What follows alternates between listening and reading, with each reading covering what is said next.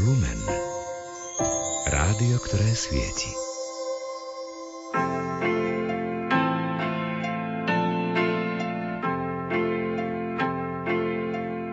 roku dvetisícdvadsať sme na vlnách Rádia Lumen pravidelne každý piatok dopoludnia prinášali päťminútovú reláciu, v ktorej sme si postupne predstavovali zvonolejárov pôsobiacich na našom území v sedemnástom storočí.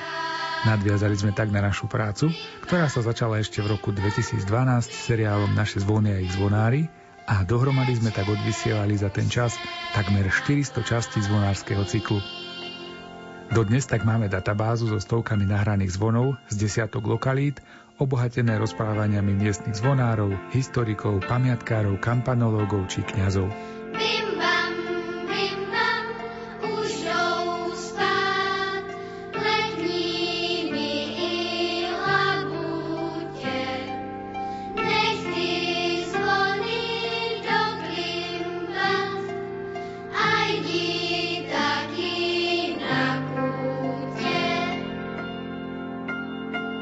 Ale vráťme sa naspäť do sedemnásteho storočia k majstrom, ktorých sme si postupne predstavovali v roku dvetisícdvadsať.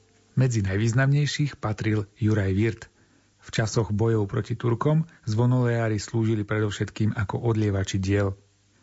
Výnimkou nebol ani spomínaný majster Juraj. O jeho živote nám viac povie historik Miroslav Čovan a kampanológ Juraj Gembický.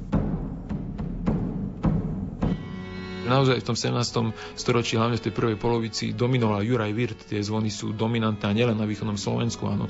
Tá jeho činnosť je badateľná na Liptove, v oblasti dnešného Maďarska. Áno, takže tých zvonov je strašne veľa aj v ostatných, na Spíši samozrejme.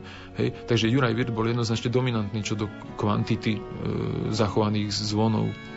Aj kvality snáď. Môžeme si spomenúť pri našom majstrovi Wirthovi také jeho asi najvýznamnejšie zvony, ktoré odlial. Možno, že taký na východe Spišskej Novej Vsi veľký, žiaľ už zaniknutý, vyše deväťdesiat centov vážiaci zvon, tzv. Higher Glocke, ktorý priamo z Spišskej Novej Vsi zvonil až do polky, polovice devätnásteho storočia, kedy bol pri odstreľovaní mesta v januári tisícosemstoštyridsaťdeväť cisárskym majorom Kisveterom bol kostol zapálený, teda väža začala horieť a zvon sa poškodil a roztopil, čiže zničil, a potom jeho použitú zvonovinu preliali v polovici devätnásteho storočia do nového veľkého zvona Urban, ktorý dodnes vo väži slúži, takže to bol taký významný Wirthov zvon. Ďalší sme si spomínali skoro päťtonový zvon v Bardejove, ktorý tiež bol zničený v prvej svetovej vojne pri rekviráciách, a mal aj veľa iných zvonov, ako sme spomínali, skoro stošesťdesiat zvonov sa zachovalo po celom bývalom Uhorsku. Ešte by som možno spomenul jeho, aj keď nie veľký zvon, ale zaujímavý tým, že bol, nebol odliatý v Prešove, priamo v jeho dielni, ale nápis nám svedčí o tom, že jeden zo zvonov odlial priamo v Bardejove, a to je v obci Krúžľov, v okrese Bardejov, kde podľa nápisu vieme, že ho odlial v Bardejove, čiže vidíme, že majster sa dokázal prispôsobiť a presúval aj niekedy aj dielňu, čo je veľmi zaujímavé. Významný jeho zvon ďalší je v Spišskej Belej na Spiši s krásnym výzdobou a bohatým nápisom. Má zvony pre všetky cirkvi, to sme si možno nespomenuli, že teda nájdeme ich evanielikov, kalvínov, greokatolíkov, rímokatolíkov, napriek tomu, že bol majster zrejme sám teda evanielik, ale zakázky mal všade, aj v tom, na tom tureckom území. No a my vyzdvihneme vďaka rozprávaniu kampanológa zo Zemplína, pána Michala Lakatoša, jeden z jeho významných zvonov, spomenieme opäť na neho, a to je zvon z Hanušoviec nad Topľou. Vo Vranovskom okrese je najväčší zvon od Juraja Wirda s priemerom tisícstoosemdesiat milimetrov z roku tisícšesťstoštyridsaťdva. Najstarší zvon v okrese Vranov je tiež od Juraja Wirda z roku tisícšesťstotridsaťdva. Veľmi zaujímavý je zvon od Juraja Wirda, ten najväčší, na ktorom je relatívne dlhý latinský text, a zaujímavý je aj tým, že po obvode zvona sú zaliaté mince, je ich šesť kusov. Zatiaľ ich nemám identifikované, ale poznám jedného historika, ktorý sa týmto zaoberá, a určite je otázkou krátkeho času, kedy sa dozvieme, komu tie mince patrili a z jakého obdobia sú. Ten zvon je z roku tisícšesťstoštyridsaťdva, takže zrejme aj z toho obdobia by mali byť tie mince.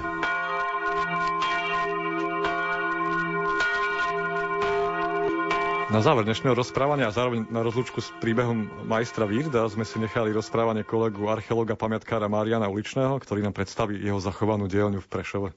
Vieme, že konkrétne v dome, v ktorom teraz sídli Krajský pamätkový úrad, bol dom, v ktorom žil a pracoval známy zvonolejár Georg Wirth, čo je doložené aj priamo, poviem, že v tej epigrafickej forme, keďže máme tu aj portál s jeho menom. To sa odrazilo v podstate aj v podobe tohto domu, pretože to, že tu tá dielňa existovala, nasvedčuje to, že ten dom v tej svojej forme s dlhým dvorovým krídlom až po paralelnú ulicu, Jarkovú ulicu, bol, existoval už v tejto podobe, čo ešte u ostatných, poviem, že mešťanských domov nebolo zvyklé, že, že takáto dlhá forma v podstate tohto domu. Zachovalo sa nám niečo ako dielňa? Že viete, možno povedať, kde tie zvony konkrétne odlieval? Lebo to, čo bolo obyvacia časť, to predpokladám, že pretrvalo dodnes, to sú tieto priestory, kde sme. Vieme niečo o tej dielni? Tak, ono to vždycky tak býva, že tá predná časť domu, ktorá ide do ulice, tak to sú obytné priestory, väčšinou na poschodí, respektíve nejaké remeselné alebo obchodné účely má prízemie.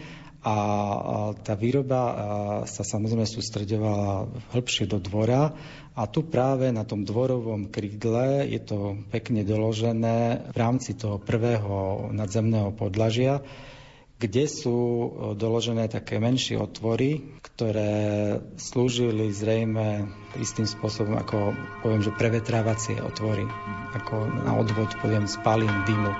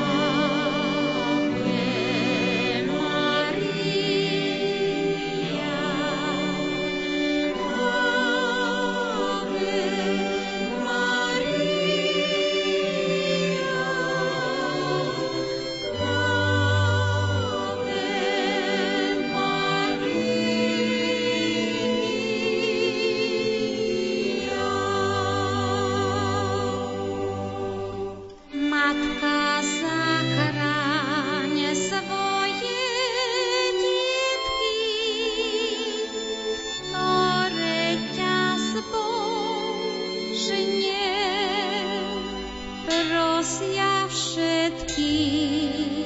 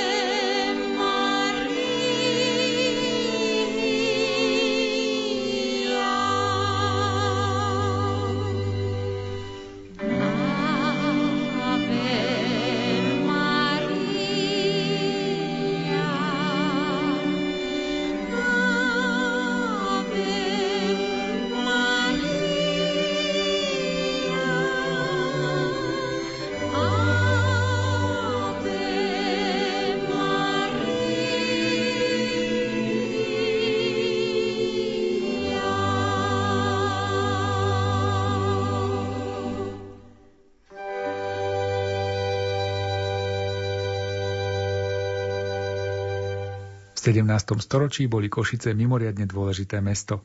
Slúžili ako jedno z centier obrany Uhorska pred tureckým nebezpečenstvom a toto mesto bolo aj jedno z centier protihabsburských povstaní. Vďaka mnohým vojenským nebezpečenstvám boli pozývaní do mesta aj zvono a deloleári z celej Európy. Príbeh Hansa Thomasa Weninga nám predstaví kampanológ Juraj Gembický. Dnešný príbeh sa spája s významnou lejárskou rakúskou rodinou deloleárov, zvonoleárov Benninglcov s dvojitým V. Prvý zakladateľ Jörg Benning bol ešte z Regensburgu, z nemeckého, ktorý sa presťahoval potom v polke šestnásteho storočia už do Grácu, jedného z najvýznamnejších lejárskych centier v Rakúsku. A tam odlieval a jeho synom sa stal Mark Zvenning, alebo Josef Mark Zvenning celým menom, ktorý bol v kráľovskej lejárni činný už v tomto Gráci. Potom ako protestant bol vlastne vyhnaný po roku tisícšesťsto do Viedne, čo bol taký príznak doby. A tam odlieval takisto významné zvony, ale ešte v tom Gráci stihol napríklad veľkú fontánu v roku tisícpäťstodeväťdesiat odliať so sochármi významnými. Toto dielo sa považuje za taký jeden z klenotov umeleckého lejárstva v Európe, čiže aj takýmto sa preslávil. Ale prečo spomíname, lebo v roku tisícšesťstodva odlial už tej Viedni zvon pre lokalitu Rusovce pri Bratislave, takže preto má súvisť so Slovenskom. A hlavne jeho synom bol ďalší lejár Georg Wening, Juraj Wenning, ktorý mal názvony aj na Morave, napríklad vo Valticiach známych, vo viedenskej zbrojnici má Mažiar dielo a ten sa potom tiež musel presunúť kvôli náboženstvu do Sedmohradska z tej Viedne, kde odlieval ďalšie zvony pre Uhorsko. Napríklad jeho najväčší zvon tohto Juraja Wenninga, syna Marksa Wenninga, bol zvon Firtel Pumerin, čiže štvrťový Pumerin vo Štefanskom dome vo Viedni, päťtónový zvon, ktorý potom zanikol ešte v sedemnástom storočí. No a predpokladaným synom tohto Marksa Wenninga mohol byť aj Hans Thomas Wening, ktorý už je spojený s Košicami, to je náš majster, o ktorom je najmä naša dnešná časť, naše rozprávanie, a ten sa stal mešťanom Košíc v roku tisícšesťstodvadsaťšesť a pochádzal on z Bavorska, tak si uvádzal ze Šembachu, z takéhoto mesta. Stal sa jedným z najbohatších mešťanov Košíc, pretože máme zachovaný v mestskom archíve jeho testament, kde vyše dvetisíc zlatých mu dlhovali rôzni významní mešťania a rôzne inštitúcie a vyše ďalších tisíc rozdal svojej rodine a špitálu, škole, kazateľom a tak ďalej. Čiže vidíme, že bol naozaj v takej elite v Košiciach a bol delolejár, medilejár, zvonolejár. Máme zachované jeho zvony v Egri, v múzeu sa zacho- ostal zachovaný, odlial zvon pre Brehov, pre kláštor minoritov v obci okrese Trebišov, ten asi už nie je zachovaný, z roku tisícšesťstodvadsaťdeväť. Nejaké zvony v Rumunsku a na Slovensku jediný funkčný zvon, od neho známy je práve v severnej veži domu svätej Alžbety, malý signálny zvonček, takzvaný večerný, ktorý má taký ostrý plenikavý zvuk, Košičania poznajú, pretože je to jeden z najviac navštevovaných zvonov turistami v tej severnej domskej veži. Má nápis Hans Thomas Wening z Mich anno Domini tisícšesťstotridsaťjeden, čiže Hans Thomas Wening ma odlial roku pána tisícšesťstotridsaťjeden. A tento zvon, tým sa zvonilo večer na zatváranie mestských brán aj proti požiarom, bol tzv. Signálny a viaže sa k nemu povesť, ktorú nám v dnešnej časti špeciálne prerozprával košický sprievodca Milan Kolcun. V Košiciach sa v roku tisícšesťstosedemdesiat odohral príbeh lásky, ale aj zrady. Išlo o to, že knieža František Rákoci I bol zapletený aj do vešeleního sprísahania. Ako reakcia na to boli císarskí vojaci v Košiciach, aby zúčtovali s týmto povstaním. Kým tu bolo veľa cisárskych vojakov, bol medzi nimi aj jeden, ktorý sa zamiloval do céry mešťanostu Smrekoviča. Láska to bola ako každá iná, ale vyvrcholila veľmi zaujímavo. Raz, keď už košickí mešťania mali dosť cisárskych vojakov v meste, rozhodli sa aj za pomoci richtára po porade, že sa vzbúria.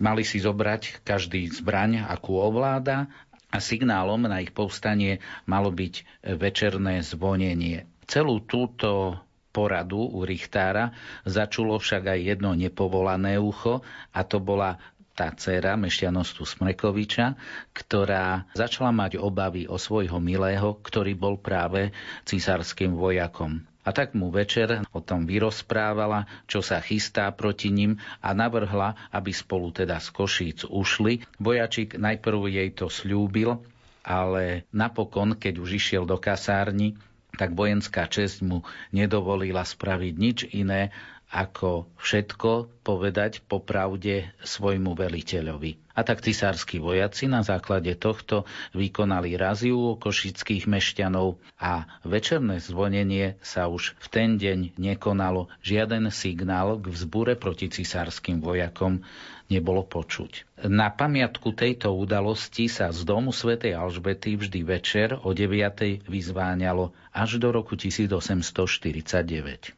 Týmto signálnym zvonom od Hansa Thomasa Weninga sa zvoní dodnes a o tom nám porozprával a jeho zvuk nám rozoznel súčasný zvonár košický Robo Farkaš.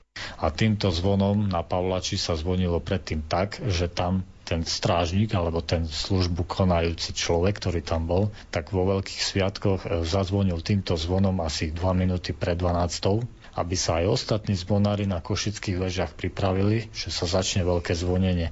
Tak aj my to teraz praktizujeme a veríme, že v budúcnosti to ozaj bude mať opodstatnenie aj na ostatných vežiach.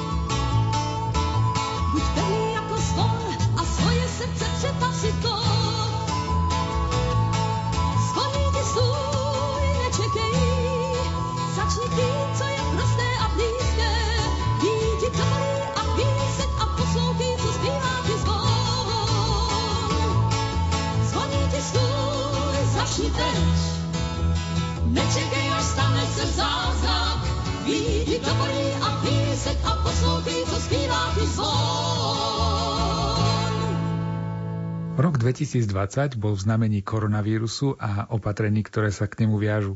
Dotklo sa to aj našej relácie, v ktorej sme si predstavovali majstrov zvonolejárov. Viacero zaujímavých nahrávaní sa nezrealizovalo, ale na druhej strane sme si v špeciálnej časti pripomenuli aj zvonenie proti moru a epidémiám. Opäť hovorí historik Juraj Gembický. No bola to viera možno, že skôr taká ľudová, ale už od stredovekých zvyklostí a v podstate aj predtým v starovekých kultúrach sa používali rôzne kovové nástroje zvukové, rituálne na odplašovanie zlých duchov od praveku, staroveku. A na to nadviazalo používanie posvetených liturgických zvonov, ktorých tá viera už pri posvetení zvona vlastne v obrade sa zvon posvecoval, aby zvonil, aby odháňal búrky, aby zaháňal mor, aby požehnával, aby svojím spôsobom chránil tú lokalitu. V tej modlitbe boli takéto invokácie použité. No a potom aj mnohé tie zvyklosti v konkrétnych krajinách, lokalitách sa začali takto praktizovať, že naozaj oveľa častejšie ešte samozrejme bolo to zvonenie proti búrke a proti takým nepriateľom počasia, ale sa pridalo aj zvonenie proti epidémiám, či už moru, neskôr cholery a, a iných, iných rôznych. Takže máme dokázané aj archívne pramene aj k týmto, aj k tomuto fenoménu.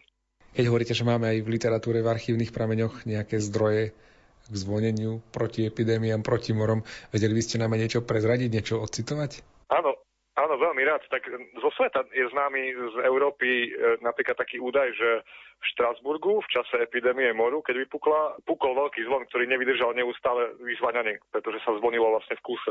Alebo staré ruské kroniky napríklad hovoria o tom, že v dome epidémii zneli zvony vodne v noci tak hlasno, že sa ľudia nepočuli navzájom. A potom, ale aby sme trošku aj o našich krajoch povedali, tak v Čechách počas epidémie moru pred tristo rokmi, tisícsedemstoštrnásť, to bola taká posledná veľká aj u nás. Vrchnosť nariadila vyzváňať každý deň ráno o štvrtej a večer o ôsmej hodine, čo je to do, do, dokázaný tiež ako archívny práve. A v Košiciach priamo sa na veľký zvon Urban, ktorý Košičania všetci poznajú, slávny zvon zo šestnásteho storočia, ktorý odvial majster František Ivánfel, a sme si o, o ňom rozprávali, tak na ňom sa zvonilo každý štvrtok o šestnástej hodine na pamiatku ukončenia Veľkého moru, tiež začiatkom osemnásteho storočia, ktorý bol v celom Uhorsku a teda aj v Košiciach. Čiže až do dvadsiateho storočia, sa, kým sa zvon používal, sa každý štvrtok o šestnástej zvonilo na pamiatku tohto moru. A treba povedať, že boli aj intelektuáli a odborníci, ktorí aj v minulosti, ktorí kritizovali takéto zvonenia proti epidémiám ako ľudovú poveru. Ale zase boli aj takí, ktorí to hájili, obhajovali. Napríklad Francis Bacon, filozof, si napísal, že stávalo sa, že neustále bytie veľkých zvonov odháňalo z väčších miest strašlivú nákazu. Čiže aj takéto tvrdenia proti tvrdeniu, čiže bolo to rôzne, rôzne vnímané vo svete a v Európe v rôznych obdobiach. Ja som sa niekde dočítal, že zvonenie proti epidémiám by dokonca mohlo mať aj nejaký vedecký podklad a mohlo by to aj reálne fungovať. Máte takúto vedomosť, že či veda potvrdila tie historické nejaké zvyky?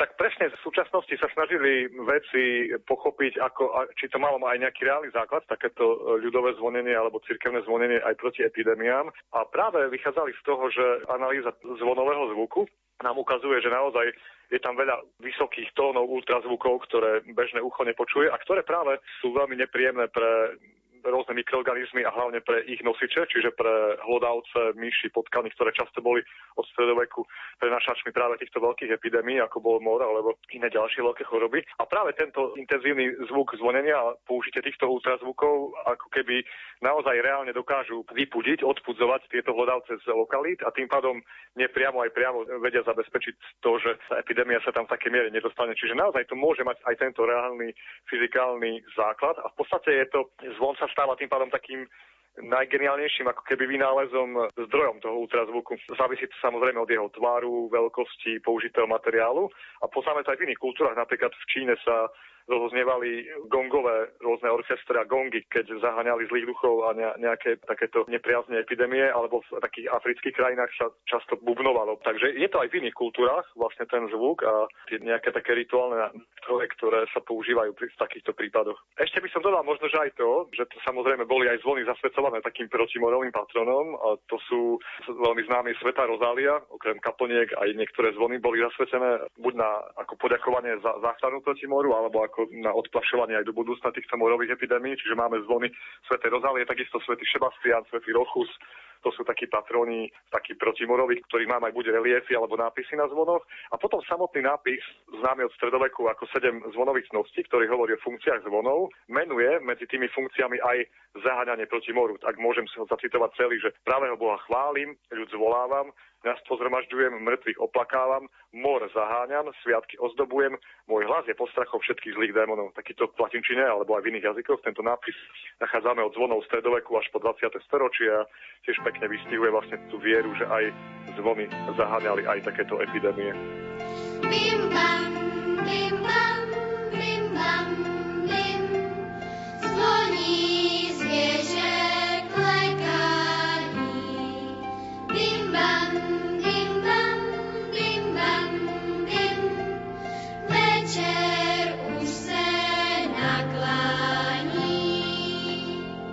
Pravidelný piatkový seriál o zvonolejároch sedemnásteho storočia, ktorý nám znel počas celého roku dvetisícdvadsať, sme si mohli dnes pripomenúť niekoľkými príspevkami. V roku dvetisícdvadsaťjeden sme pripravili novú sériu, v ktorej sa budeme špeciálne venovať zvonom a zvoneniu v liturgickom roku či v ľudovom zvykosloví. Vďaka spolupráci a vedeniu kampanológa a historika Juraja Gembického takto vzniká unikátny prehľad bohatého kultúrneho dedičstva, ktorým sú naše zvony, ale aj ich zvonári. Ďaká za počúvanie a prajeme vám ešte príjemný zvyšok večera. Pohodu pri rádiách prajú majster zvuku Jaroslav Fabián, hudobná redaktorka Diana Rauchová a redaktor Martin Ďurčo.